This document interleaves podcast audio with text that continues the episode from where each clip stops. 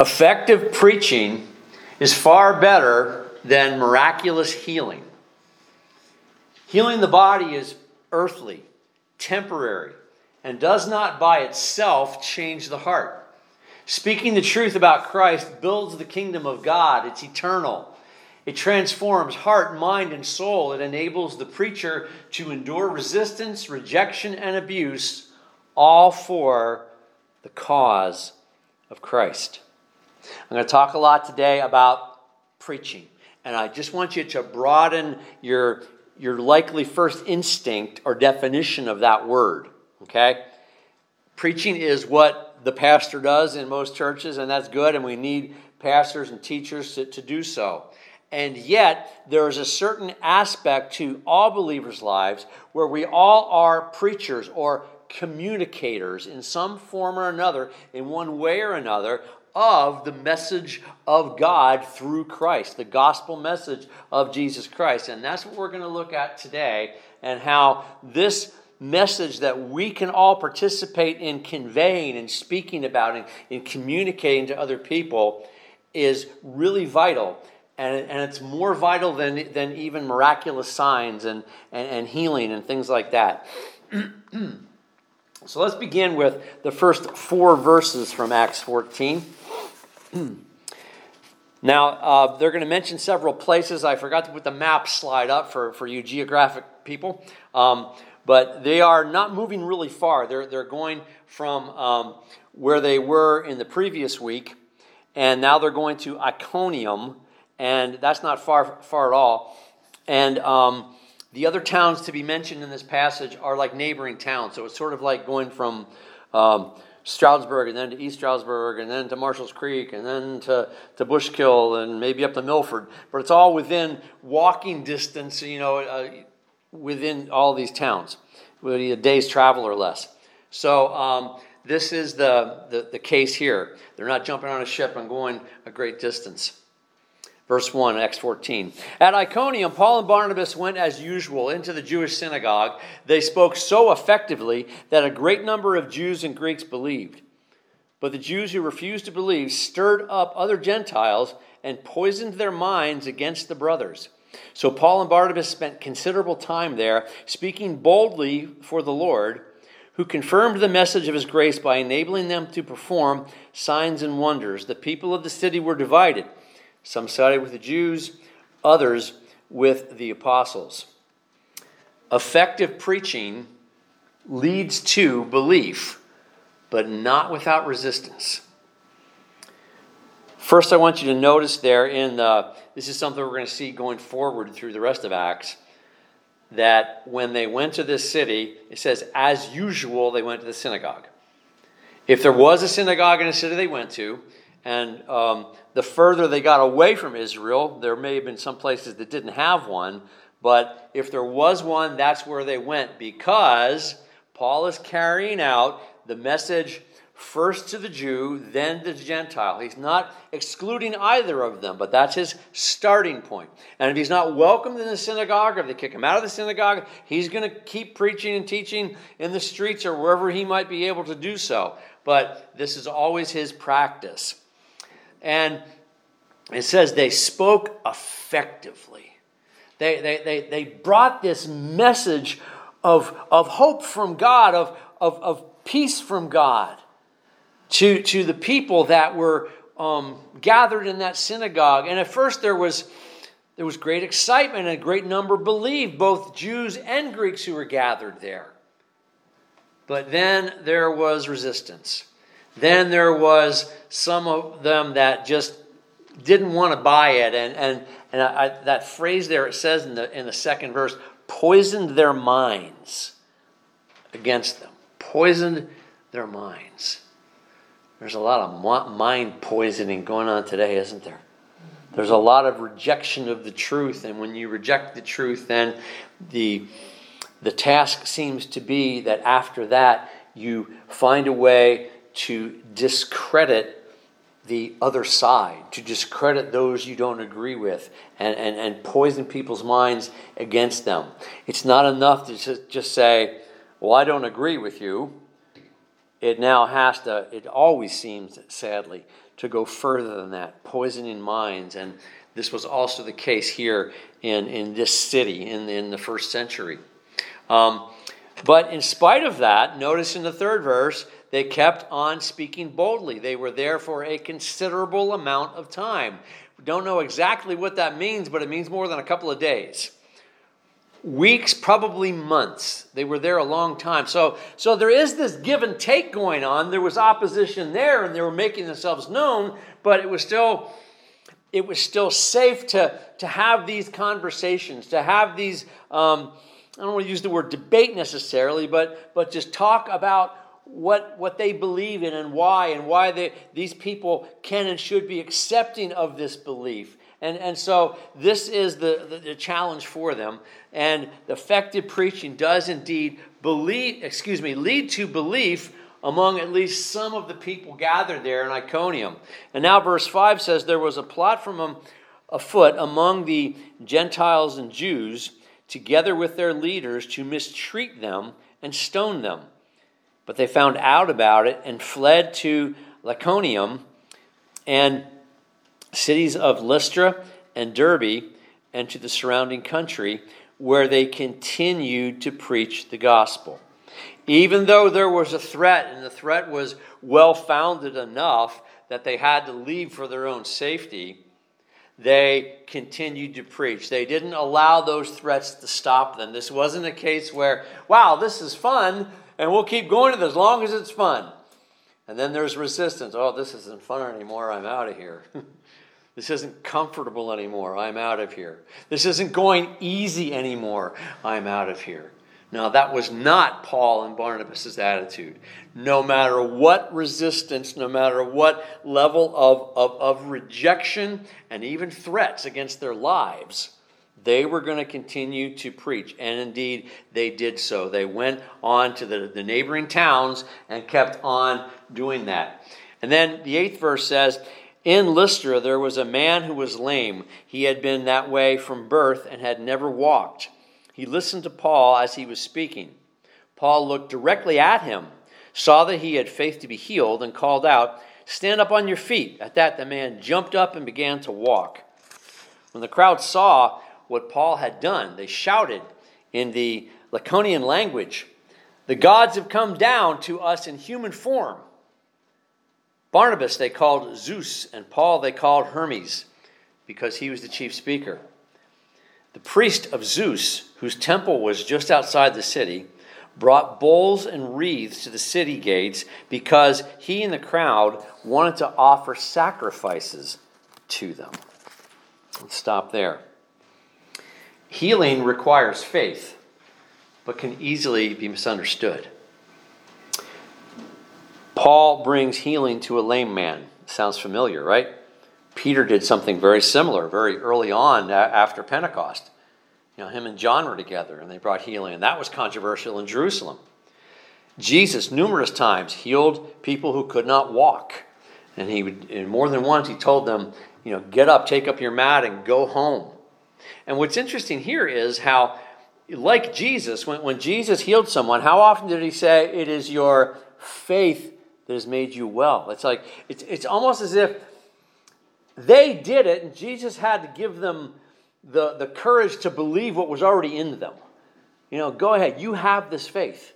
And Paul sees the faith in this man and heals him. And it's a wonderful miracle for him and for his family. The one who is lame can now walk, and he's excited, and yet the effect that this miracle had on the town brought a lot of concern. Not to suggest that Paul shouldn't have done this or was wrong to do it, but the impact is different. And, you know, healing requires faith, but healings and miracles don't necessarily produce faith.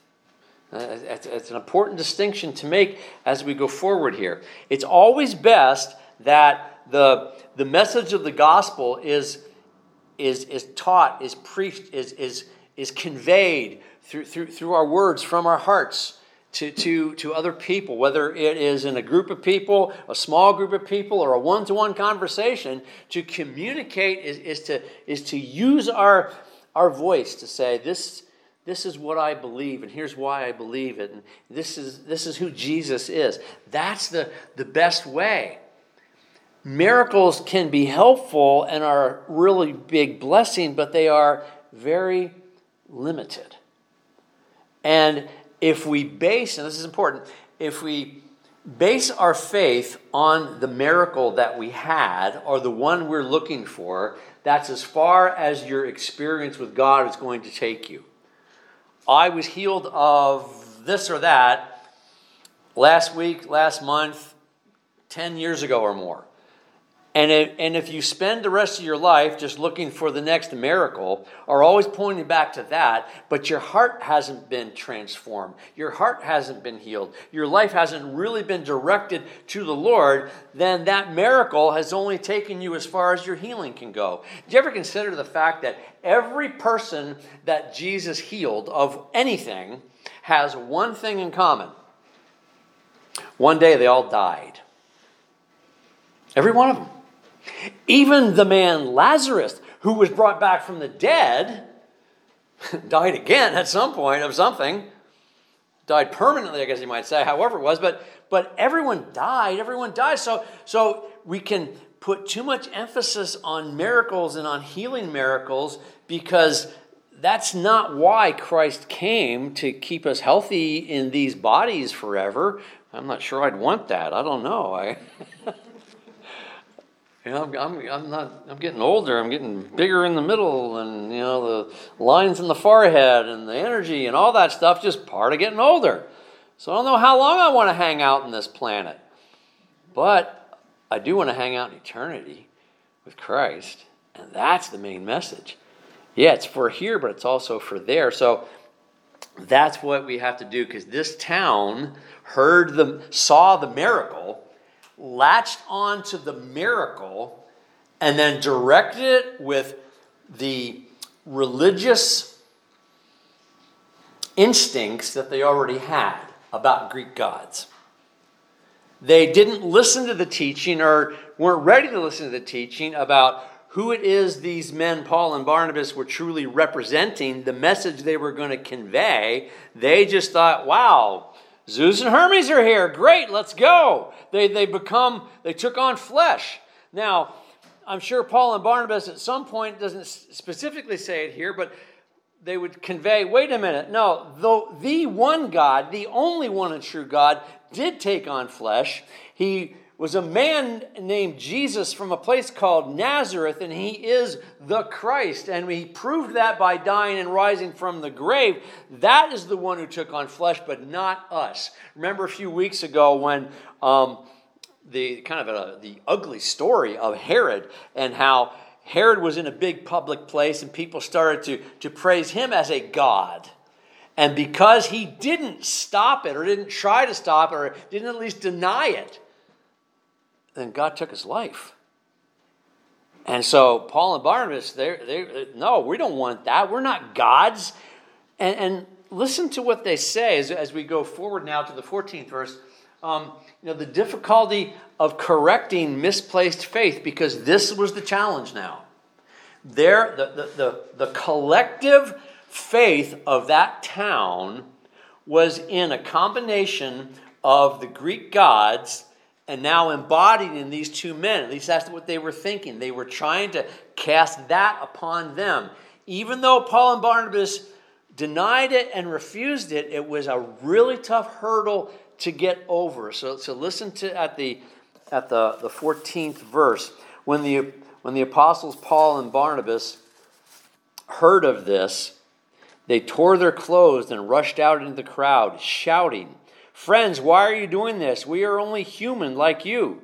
We are bringing you good news, telling you to turn from your worthless things to the living God who made the heavens and the earth and the sea and everything in them. In the past, he let all nations go their way.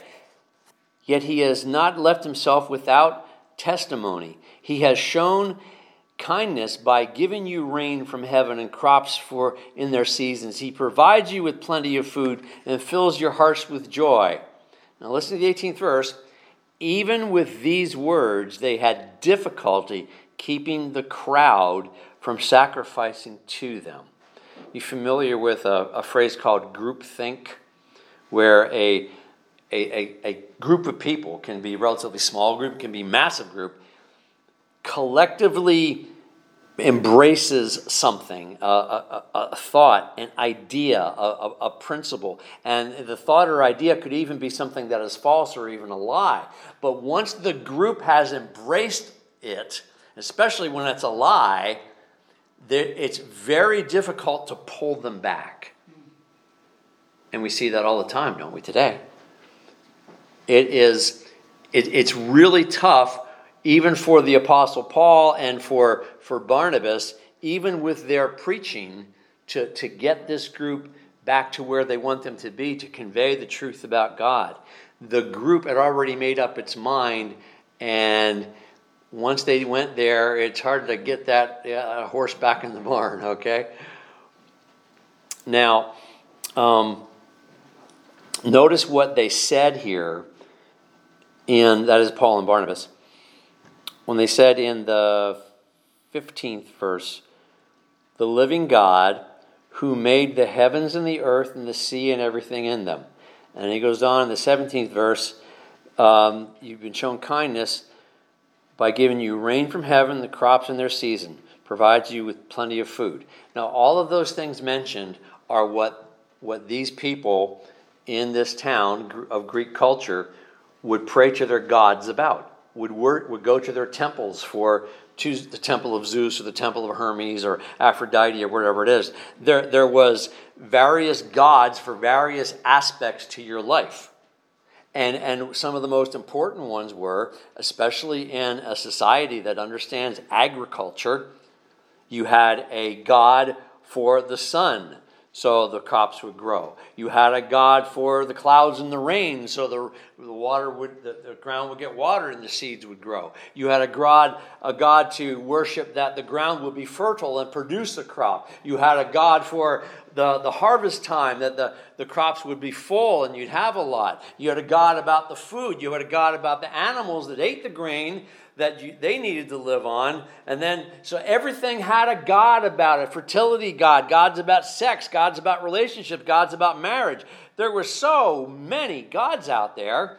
And so Paul and Barnabas are doing something really brilliant here. They're acknowledging what people are seeking in all of their worship of these multiple gods, and they're simplifying it for them. You don't have to do all this. You guys are working way too hard. My goodness, how can you keep track of all of them?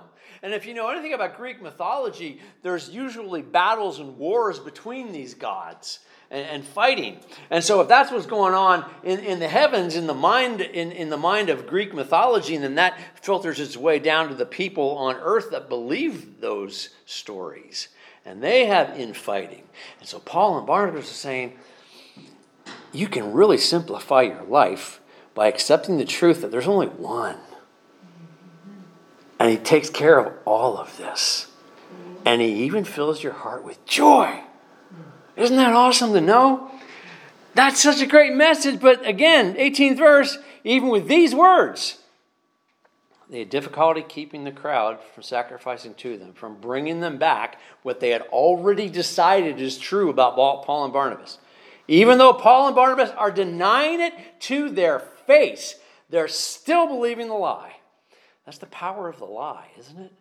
Once you've embraced it, once that lie gets embedded into your heart, it is really hard to let go of. And that, while that can be a complicated thing, I think in some sense it's very simple. That boils down to one word: pride. Yeah, I was wrong about that. How often do we say those words? How often do we admit that when we're part of a groupthink that doesn't take us anywhere? And down to the 19th verse, misplaced faith is easily turned against the truth.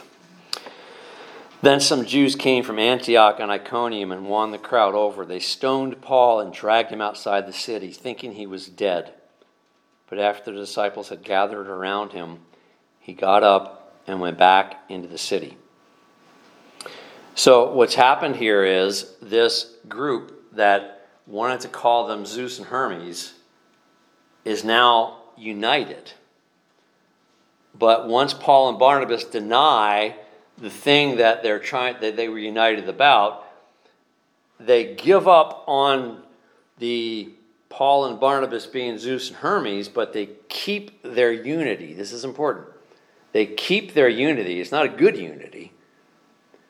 So now they need a direction to go in, and all they need is a leader and a purpose to push them in a new direction. So guess what happens? The towns that Paul and Barnabas had already been in, the towns that they had to escape with their life from, had some group that it wasn't enough to get these guys out of their town. They're going to the neighboring town. They have friends and relatives in that neighboring town. They have business relationships in those towns. And we're going to stop these guys there too. And that group came in to this volatile situation where they're trying to make Paul and Barnabas gods. Paul and Barnabas are denying it. Now they're united, and guess what comes in? Yeah, that's right. These guys are no good. You need to get rid of them. We need to destroy them. And the whole group turns now from wanting to sacrifice to and honor and worship these two men to killing these two men. And when it says they were dragged outside of the city and stoned, that means they thought they were dead. In fact, it says that. But when you stone someone, the intent is to kill them. The intent isn't just to inflict pain, and give them a lot of bruises and beats and concussions. The intent is to kill them like happened with Stephen. This is what they wanted to do. And the misplaced faith of that town now was turned against the truth. And then in the second half of the 20th verse, even when physically beaten, they kept on preaching. The next day, he and Barnabas left for Derbe. Oh, note at the end of the 20th verse, by the way, they went back into the city. The same city of the people that threw rocks at them. Now, maybe that was the church in that town, because they were beaten, they had to be cared for, and kind of secretly took them back and until they were healed, and then, all right, you guys get going, and they did. But then, 21st verse says, they preached the gospel in that city, now Derbe, and won a large number of disciples. So it went from threats that they escaped earlier, moving on to another town, having those people follow them there. Now they are not just threatened, they are beaten within an inch of their life. And what do? Well, this is enough for me. This isn't fun anymore. I didn't think I'd have to do all of this. Oh, I don't want to get hurt again. No, that wasn't their attitude. Their attitude was, well, we'll keep going. We'll keep going. And that's exactly what they did. They kept on preaching, and they even returned to the place of their pain. The middle of the 21st verse says, then they returned to Lystra, Iconium, and Antioch. So they retraced all these places from the group that got together and caused them all this problem, and they went back right in their face, right back into that town. In spite of that, the courage they had was extraordinary, because they knew in their hearts that this is what matters the most, because their faith was based upon the crucified and risen Lord Jesus Christ. And in him, that's what matters most. In him, even my own life doesn't matter in comparison to getting this gospel out to the world. If their faith had been based on a personal miracle that was for them, it wouldn't have gone very far, if that's all that it was. Paul himself had the miracle, although it wasn't a healing, in some sense it was a reversal of a miracle when his sight was taken from him. And that's what was the beginning of his transformation. But to Paul's credit, although he speaks of that moment frequently, he grew leaps and bounds from that day. He didn't just, think that's all that I have to have. I had this Damascus Road experience, and now I'm always going to talk about that. No, he talked about the Lord behind it. Something else to realize here, you had Paul coming to this town, finding this lame man, and seeing the faith in him, and praise God, he can walk again. Well, Paul got beaten up, but there's nothing here that says, and the disciples or Barnabas or someone prayed, and Paul was healed. Doesn't say that. I think he was healed eventually. I think his body healed, just like, they cared for the wounds and, gave him time to recover from concussion or whatever else he might have had. But there wasn't a miraculous intervention to make all of the wounds disappear, because Paul didn't need that. Paul's faith wasn't dependent upon, I'm really hurting, God, make me better today, amen. I'm really hurting now, God. If you don't do something, well, I'm just going to stop believing in you, or I'm just going to turn my back on you, or I'm going to be mad at you, or wherever else it is. That was not his attitude, because his faith was based in the right place. It was placed in the right place to begin with. And then he says while he's there, let me go in return to that place. Let me read the middle of that verse again. 22nd verse. Strengthen the disciples and encourage them to remain true to the faith. He says this, we must go through many hardships to enter the kingdom of God. Must go through many hardships. Now, this is not a kind of a bait and switch thing. Well, all of this is faith in Jesus, and oh, by the way, you also have to suffer or you can't get into heaven. This is not what this is saying, okay? What it is conveying is that when we are bringing the message of truth into the world, we are confronting the world system, the way the world thinks. And basically, the way the world thinks is this. Each person has to make their own way. Each person has to, of themselves, find what's right and true, accept it, embrace it, sacrifice to it, live for it, suffer for it, wherever it is. But as long as it's based upon my decision, my actions, my words, then God's going to see me as righteous. God's going to see me as worthy of being loved, or at least being accepted. I'm going to appease God through whatever religion it is, maybe no religion at all. It's just maybe the religion is me. Maybe I am my own God, and so I'm going to show the world how righteous I am, or show myself how righteous I am.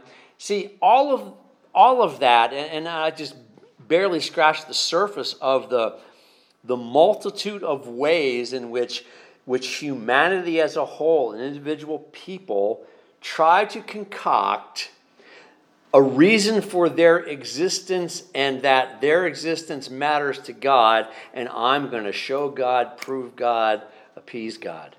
That's the system that the message of Jesus Christ is disrupting, is invading, and that system is never going to give up without a fight.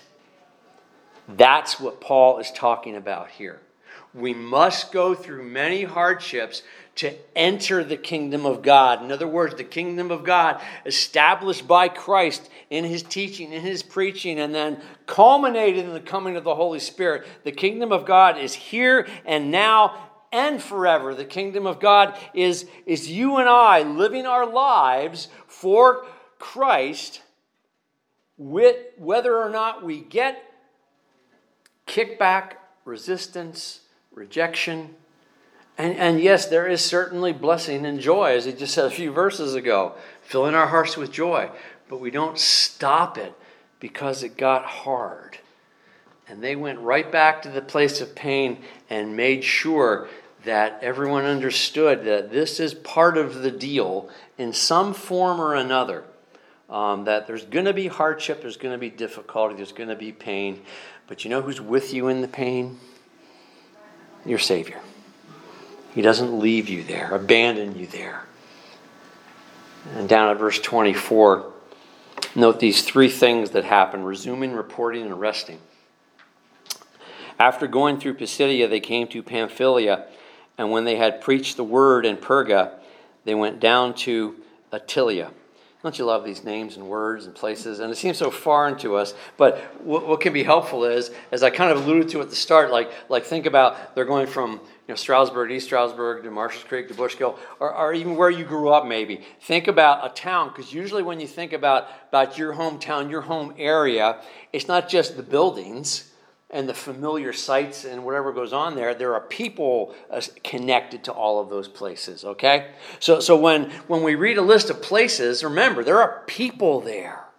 There are people who are loved. There are people who matter to God just as much as you do. And so this is what they're doing. They are resuming their work. They are taking this message into these additional towns and regions. And in the 26th verse, from Attalia, they sailed back to Antioch. Now there's two Antiochs here. The Antioch Pisidia was the one where they got trouble. That's up into Asia a little bit. All right. This Antioch is the one in Israel, northern Israel, where it is basically the headquarters of Christianity at that point. Okay, they sailed back to Antioch, where they had been committed to the grace of God for the work they had now completed. On arriving there, they gathered the church together and reported all that God had done through them and how he had opened a door of faith to the Gentiles. And they stayed there a long time with the disciples. There's that long time again, indefinite time. But what we had here, they resumed the work as they traveled. They got to Antioch. They reported and brought all the good news about what's going on, most particularly that the gospel door had been opened to the Gentiles and are not going to let that door get shut. This is what God wants, and we're going to keep doing it. And Paul and Barnabas are literally leading the way in making sure that door stays open. But then there also is a time of rest. They stayed a long time. They were going to go out again sometime later and have new experiences and new difficulties and new challenges and some more beatings, honestly. But they need to rest first.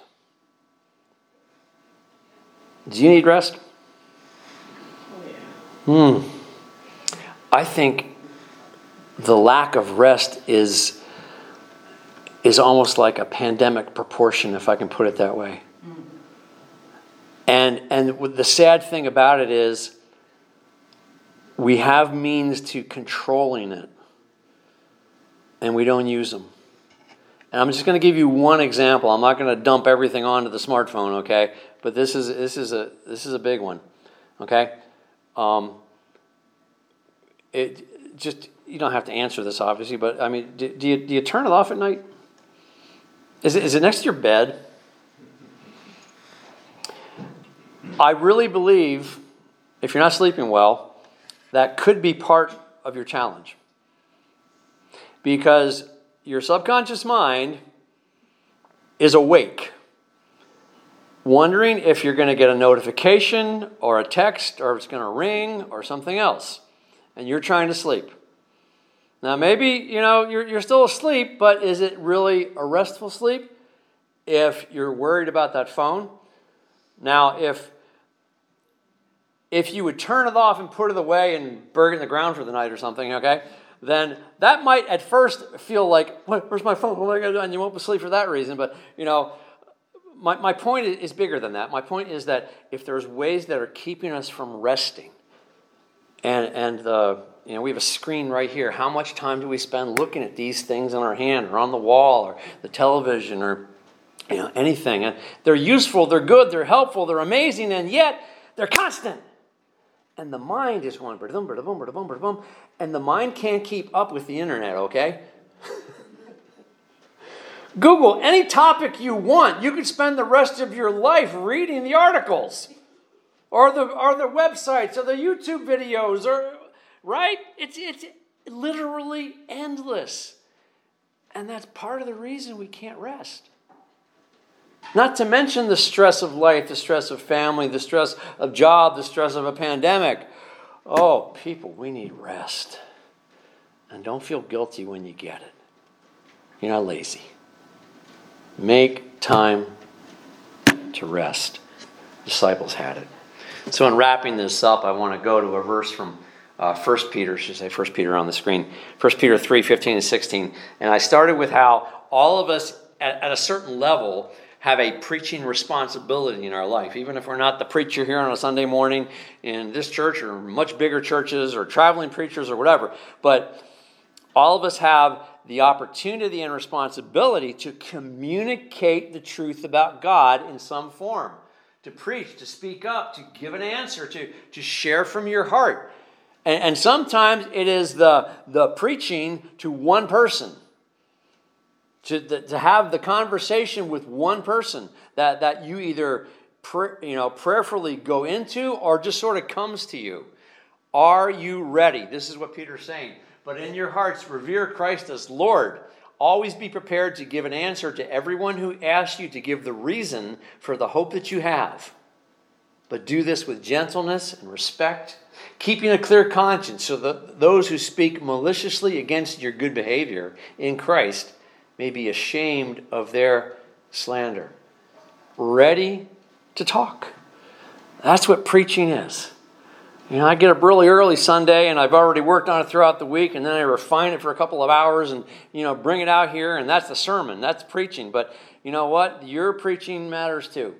The way you talk and communicate, even non-verbally, to your loved ones, to your co-workers, to whoever it is. It sends a message to them of some kind. And is it a God-honoring message? Is it the kind of message that brings His love to them and can fill their hearts with joy as they embrace it? Father, may we be found faithful in conveying your message in words, in deeds, and in attitudes of our hearts. In your name we pray. Amen.